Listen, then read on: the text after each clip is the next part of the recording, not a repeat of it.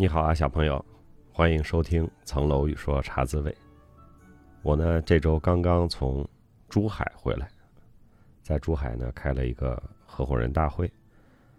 这是自从二零一九年君和在阿布扎比庆祝了三十周年之后，第一次全员的线下的啊，不在办公室异地的合伙人大会啊，非常的不容易。所以这次合伙人大会呢，安排的内容也挺丰富的。最重要的议程呢，就是选举了新一届的管委会。大家可以看公众号的消息啊，看过 offer 的同学，可能认识肖律师和王昭律师，他们都在管委会里面。另外呢，就是对于现在的业务情况啊，未来的发展方向，大家也都有了充分的讨论。大会之后呢，我们搞了一个海洋风的联欢晚会啊，因为我们就在珠海长隆啊这个度假区里面，在海豚池旁边，看着这个游水嬉戏的海豚啊，望着波光粼粼的中国南海，开了一个有趣的联欢会啊，都是小节目。太极拳表演呀，阿卡贝拉合唱啊，用方言给电影配配音呐，也给过去一年里啊这个各方面工作都比较突出的合伙人啊发了一些奖啊，也是搞笑奖，奖品就是一个围裙啊，上面写着这个 全村的榜样啊之类这样的好玩的话，然后再发一个小企鹅，小企鹅身上挂一个奖牌啊，奖励一下辛苦工作的同事们。我们还搞了一个活动呢，就是搞了一个南北足球对抗赛啊，说是对抗赛，其实是非常友谊的，呃，老年足球联谊赛。就是君和来自北方办公室的合伙人形成了一个队，来自南方办公室的啊，主要是上海大湾区的合伙人形成了一个队啊，我们自己踢了一会儿。另外呢，和我们的客户啊，也就是这个珠海很有名的华发公司。也搞了一个联谊的比赛啊，当然人家比我们踢的好多了啊，人家这个又年轻，然后技术又好，有很多朋友呢是过去在学校里的主力，基本上呢是围着我们打，当然我们的防守也是挺顽强的。其实最大的挑战呢还不来自对手，而是来自天气。我们因为这个事儿安排的比较临时，所以只有下午三点到五点那个时间段，大概当地人是不会在下午三点踢球的吧。所以我们说三点开踢啊，我们的客户说啊，我们四点到啊，你们先踢。所以我们先踢了这个南北足球的友谊赛，军和内部的友谊赛，然后等四点钟啊，这个客户的球队来了，我们才踢了啊君和和华发之间的友谊赛。踢完之后呢，我们一起去了一个海鲜大排档啊，在一个村里吃了一顿海鲜啊，非常的开心。然后大家又各自。聊了一会儿天吹了一会儿牛，这个合伙人大会呢就圆满的完成了。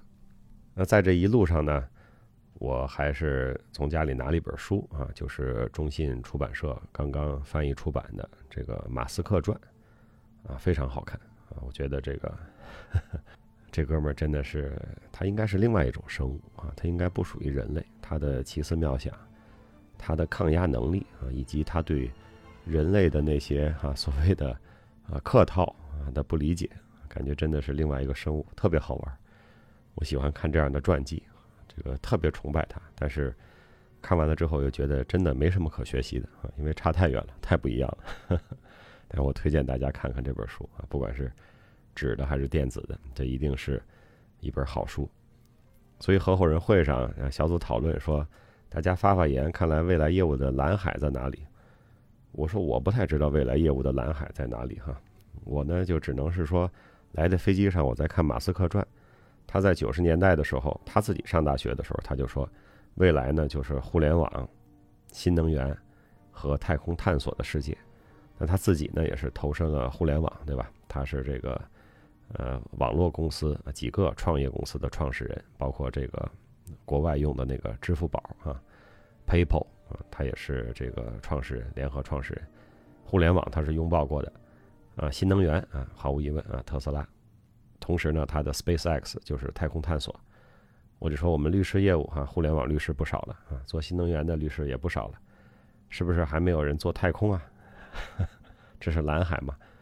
我不是一个对业务特别敏感的人啊，所以我不知道，我只能是说把今天的合伙人讨论当成个读书会，我就分享一下我在马斯克的书上看到了什么。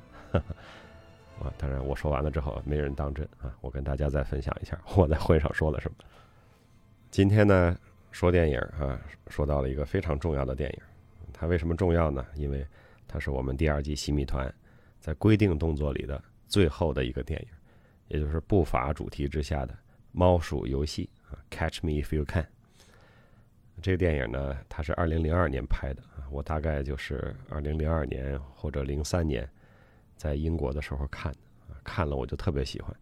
我觉得这二十年里，二十多年里，我可能看了不下十遍吧，啊，非常喜欢这样的电影。首先，它是大牌云集，是吧？这个斯皮尔伯格、汤姆汉克斯和迪卡普里奥啊，我把迪卡普里奥都放后面说，因为其实我很喜欢斯皮尔伯格的电影。我也特别喜欢汤姆汉克斯啊，我觉得他太棒了。这个演员啊，这种全面的这种什么都能演，汉克斯老师啊，真是无出其右。就是因为斯皮尔伯格和汤姆汉克斯太棒了，所以我其实是压抑着我自己啊，不要选太多的斯皮尔伯格的电影在第二季的片单里，还是有个平衡，不要选太多的汤姆汉克斯的 电影进到这个片单里啊，因为我实在是非常喜欢他们。那迪卡普里奥老师，迪卡普里奥老师呢，也是特别好啊。他在这里演的这个年轻人活灵活现、生龙活虎啊，这个能扮演一切、能骗一切啊。虽然是个不法之徒，但是让人看起来怎么那么开心呢？啊，尤其是他聪明绝顶啊。那个汉克斯演的警官不是一直好奇他那个律师考试怎么通过的？他说我就是自己考过的。这个让我们很多考不过律考的同学啊感到非常的羡慕。这是一种不法分子的凡尔赛吗？我之所以把《猫鼠游戏》放成我们整个四十八部电影的最后一部，就是因为这个电影真的是我的心头好啊，特别的喜欢，所以它一定是最后出场啊，坐镇一年的四十八部电影的片单。可能是我们律师的工作太严肃、太无聊了吧？当我们看到这样。轻松的游走于法律边缘，或者不断的突破法律界限的犯罪分子，他们的活动的时候，怎么那么喜欢呢？就觉得这个人真是太有意思了，活灵活现。在某种意义上，他是不幸的哈，他的家庭的变故导致他走上了这样的犯罪的道路。但是家庭变故的事儿挺多的，是吧？但是谁真正？能够像剧里边的这个 Frank 这样混社会混得这么风生水起，不断的进入不同的职业领域，去扮演那些他想扮演的职业和那些专家，这真是太罕见。这个故事它是一个真实的故事改编的啊，就这个犯罪分子本人后来他写了一本书啊，所以这个。电影是根据他的那个自传改编的，大家有兴趣也可以去找一下那个自传啊，大概好像就是同名小说吧，或同名自传吧。它有中文版的啊，是翻译过来的，大家可以找一找。所以在看这个电影的时候，这个 Frank 不断的扮演不同领域的专家、飞行员、医生、律师啊，或者说是检察官，他总是在看那些电影和电视剧。去学习，因为他要演得像，所以说到底，他主要的骗术是靠表演，啊，他演的特别好。当然了，他还是手工做的特别好，对吧？他可以仿制各种各样的支票，所以说有表演能力，还有动手能力，哎，这个人就一下不一样啊，在犯罪分子里也是那种高水平、高智商的，令人羡慕的啊，比那种。在那个黑暗的街道里打人一闷棍抢钱包的，就不知道要高级多少倍。英语里不是说 “you fake it, you make it”，对吧？就是说你先装的像，哎，慢慢的你就是真的了。所以有时候我们在各种职业中，我们也在想，我们在职业上的那种体现、那种展现，是不是在表演呢？是不是在演出呢？我觉得是有的啊，是有一些表演的成分。就像我在专业精神那个课里啊讲的那个有范儿那一课，就是说你的专业形象，是吧？咱们说这个 P 等于 C 乘以 Q 加小 i 啊，专业能力乘以专业品质加一个专业形象，你这个专业形象它就有表演的成分，是吧？你得穿上适合的行头，啊，你是律师你就穿西服，你是医生你就穿白大褂，啊，你是艺术家你就穿一个啊一色的黑色的衣服，再外戴个贝雷帽，再戴个什么框架眼镜，是吧？留个胡子或者围个大围脖，不管是冬天还是夏天，那这就是专业范儿，它给人一个形象啊，这个专业形象可以辨识的你是做什么的，这其实就是在表演。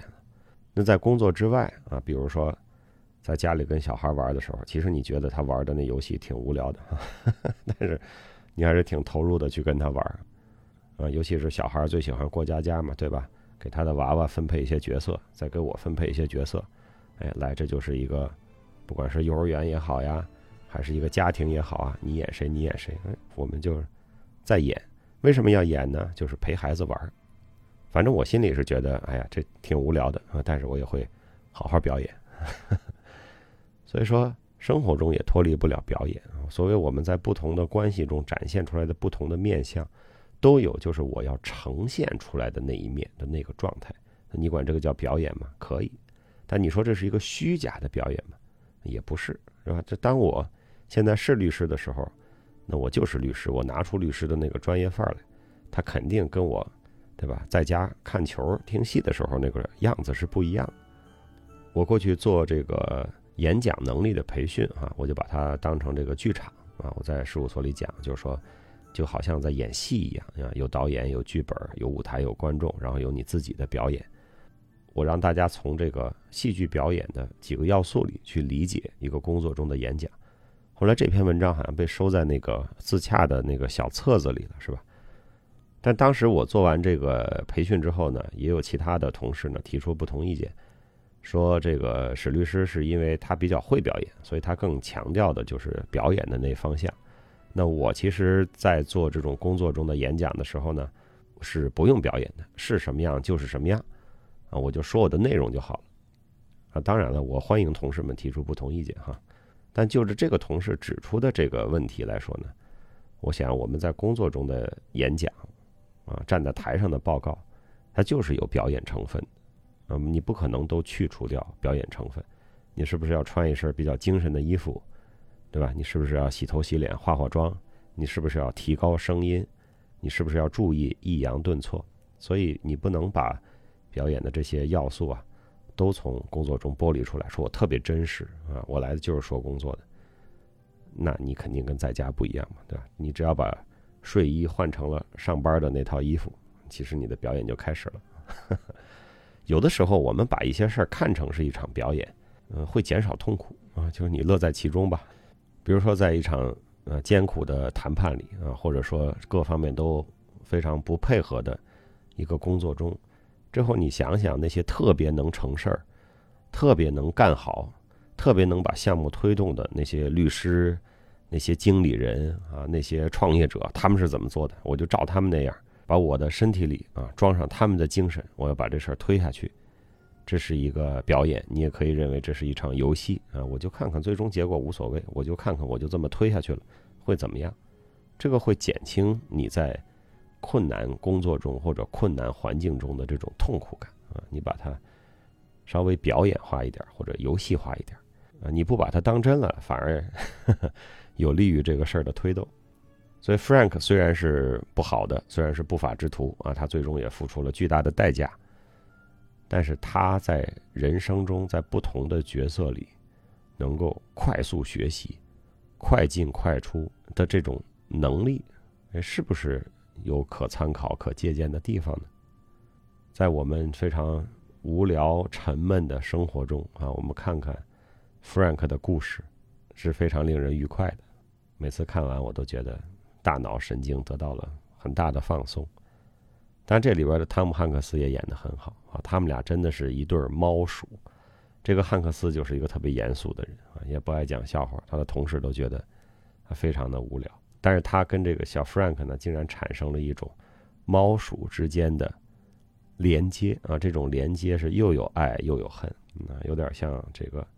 动画片哈，猫和老鼠的那种感觉，而且他们竟然形成了这样一种情感依恋关系，是吧？这个 Frank 会在过节的时候给汤姆汉克斯演的这个警察打电话，啊，给这个探员打电话，啊表达一下自己的感情，并且致以节日的问候啊，所以这是非常有趣的一对关系啊。光有迪卡普里奥演的这个 Frank 这个戏还不够精彩，就是因为有了一个反差巨大的汤姆汉克斯扮演的探员，才让这个剧情啊，才让这个故事变得无比的精彩。我不再说更多的剧情了。我觉得这个电影从哪个片段看起来都是非常好看的。如果你真的没看过，那一定要去看。我一般在过去 四十八部电影里不说这样的话哈，那我就把这样的话呢送给《Catch Me If You Can》。没有看过这个电影，人生不完整。好了，这是我们今天对于电影的一些评价啊。我期待各位在星期天晚上的直播中啊，这周回到星期天了哈，直播中。和我一起分享你的观影的感受，同时呢，我也跟大家报告一下，这期茶滋味就是我们第二季洗米团规定动作的茶滋味的最后一期。那茶滋味呢是配合着我们洗米团的观影，一直在每周播出啊。每周我先把我对相关的主题和电影的观点分享在茶滋味里，这是我们第二季的模式。第三季呢，我们会换一个方式。所以茶滋味呢也会变成不定期更新啊，不见得是每周都有，也不见得是每周五的同一时间。我们看啊，如果大家习惯了这个时间，我们就算有更新，也不丑不冷子更新，也放到周五的同一时间更新。这个看大家的喜好啊和习惯。所以这是我们第二季规定动作的茶滋味的最后一期。我在这儿呢也要感谢各位团友、各位小朋友。在茶滋味的陪伴，在洗米团的陪伴啊，说是主播陪伴你的服务，其实更多是大家陪着我。谢谢各位的时间，谢谢各位的陪伴。那么我们洗米团的第二季通过星期天晚上的直播啊，就会正式收官了。我们会短暂的过一个中秋和国庆的假期，过完之后，我们就把第三季的大幕拉开。第三季开始之前呢，我还安排了两期直播，一期呢总结总结第二季啊，我们一起再回顾那些有意思、有趣的人和事儿啊，那些温暖的瞬间，大家都来发发言。所以我在这儿呢也邀请各位啊报名发言，到时候我会在群里呢安排一个接龙和报名。这个呢大概会安排在十月六号，也就是放假的最后一天晚上，我会申请喜马拉雅的这个直播的。流量曝光，其实也是一个第三季的推广啊，也邀请大家帮我一起来推广，吸引更多的看法相似、三观互相共鸣强烈的朋友啊，进入我们的新米团，招募一些新队友。然后十月十四号啊，应该是个星期六，我们还是一次公开的直播，就作为我们第三季的开幕式啊，开营式。那么我也会邀请一些我们第一季、第二季的团友啊来。发发言，还是总结一下第一季、第二季那些好的地方，也对第三季呢提出一些建议啊和期待。这是我们两次公开的直播，然后这两次直播之后啊，十月十五号我就要在出国出差那么一周，所以正式的第三季的内容，茶档酒和偷闲学的内容，将在我那一周出差回来之后进行。那这个年度呢，后面就应该没有特别大的这种国际出差了啊，我们就可以踏踏实实一起读书搞学习了。这就是后面的安排啊。我们在本周今天的茶滋味是定期更新的第二季的最后一次，本周的洗米团直播是第二季规定内容的最后一次，然后我们放假休息，十月六号再回来啊，欢迎大家来报名十月六号和十月十五号。两次公开直播的发言，这两次公开直播会是视频直播，我上视频发言的同学可以不开视频啊，就有声音就好了。至于你报了名想发言，然后在哪一期发言，我会跟报名的同学商量，因为我们要把这个发言的人数啊放得均匀一点啊，也看大家你自己的时间哪天更方便啊，你也不用拘泥于说。哎，我十月六号就一定是总结第二季，十月十五号一定是在期许第三季，不一定，说什么都好啊，跟新米团有关的内容就好，好吧？这是我们后面的安排。那说完这个安排呢，我们第二季的正式的广播啊就都讲完了。在作为一季的最后的结尾，我还要提醒各位，不要忘了三请。如果你已经收到了啊，史律的小朋友尊享的那本《有言以对》啊，背面腰封上也印着三请，请努力找时间读书，请努力找时间锻炼，请多多帮助他人。好了，这一期茶滋味就播送到这里。第二季洗米团规定动作的茶滋味更新也就到这里结束了。再次感谢你，小朋友，让我们在星期天晚上的直播再见，让我们在未来的茶滋味和第三季的洗米团里再见，小朋友，我祝你周末愉快。